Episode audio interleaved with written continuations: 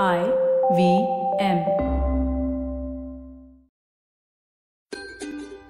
नमस्कार मैं हूँ शिफा माइत्रा और द स्माइल इंडिया पॉडकास्ट में आपका स्वागत है। यहाँ आप सुनेंगे देश भर की ऐसी खबरें जो आपका जी खुश करते वो बातें जो अखबारों और टीवी पे कम दिखती हैं, पर जिनके बारे में जानना ज़रूरी है। कब तक बुरी खबरों से मूड बिगाड़ोगे? देखो देश में कितना कुछ अच्छा हो रहा है। कितने लोग ऐसा काम कर रहे हैं जिससे देश की उन्नति हो पाए? कौन कहाँ क्या गुल खिला रहा है? चलो बताती हूँ। केरला के एलपी ज़िले में कर्तियानी रहती हैं, जिसे प्यार से सभी लोग कर्तियानी अम्मा बुलाते हैं। घर में आर्थिक परेशानियों के कारण वो कभी स्कूल नहीं गई पर उसका जीवन चलता रहा। उसने एक बड़े परिवार को पाला और फिर भी अपने लिए समय निकाला। जब उसने अपने बच्चों को और उनके बच्चों को और फिर आगे उनके भी बच्चों को पढ़ते देखा तो उसने निर्णय लिया कि उसके लिए भी अध्ययन का समय आ गया है। परिवार ने उसे एक सरकारी प्रायोजित साक्षरता परीक्षा के लिए तैयार करने में मदद की। ये परीक्षा कक्षा चार पास करने के बराबर है। परीक्षा पढ़ने, लिखने और गणित में थी। छात्र अच्छी तरह से तैयार थी और सौ में से केवल दो अंक हो गए। वो खुश थी और वो अब अपनी कक्षा दस की परीक्षा की तैयारी कर रही है।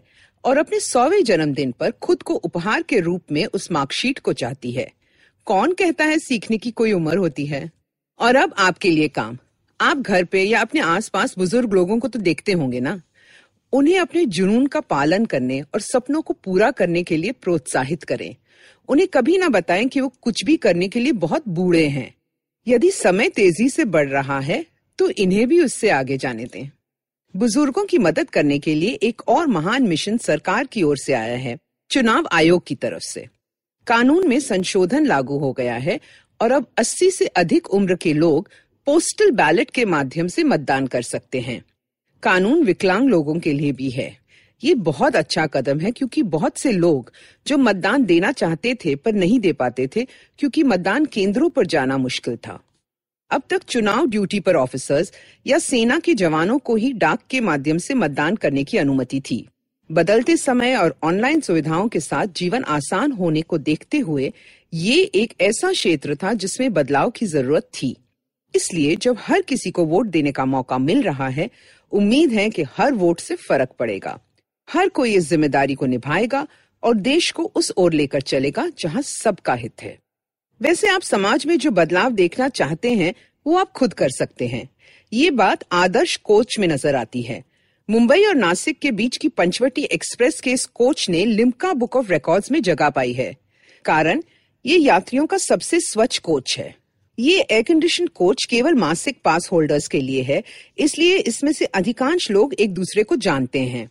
दस साल पहले उनमें से कुछ ने ये सुनिश्चित किया कि कोच अपने घर की तरह साफ़ और आरामदायक रखेंगे।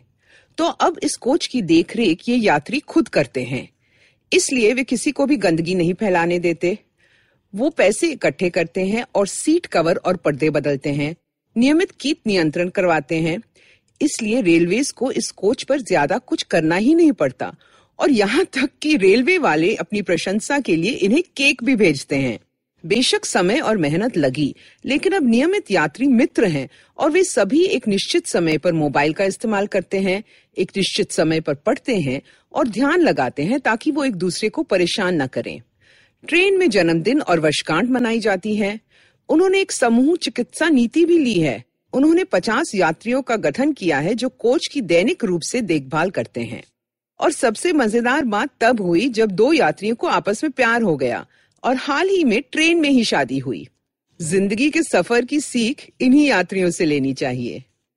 अब इंदौर से एक दिल खुश करने वाली कहानी आई है। एक युवा लड़के ने अपने दादा और पिता को रोज अदालत जाते हुए देखा तो उसे लगा कि ये वास्तव में बहुत अच्छी जगह होगी। उसके दादा शहर के सिविल कोर्ट में एक चौकीदार थे और पिता ड्राइवर थे। चेतन ने जल्दी फैसला कर लिया कि वो भी अदालत में ही जाएगा किसी रूप में। घर वालों ने अध्ययन के लिए प्रोत्साहित किया असर ये हुआ कि युवा लड़के ने बहुत गंभीरता से पढ़ना शुरू किया। उसके पिता के बॉस ने भी उसकी मदद की।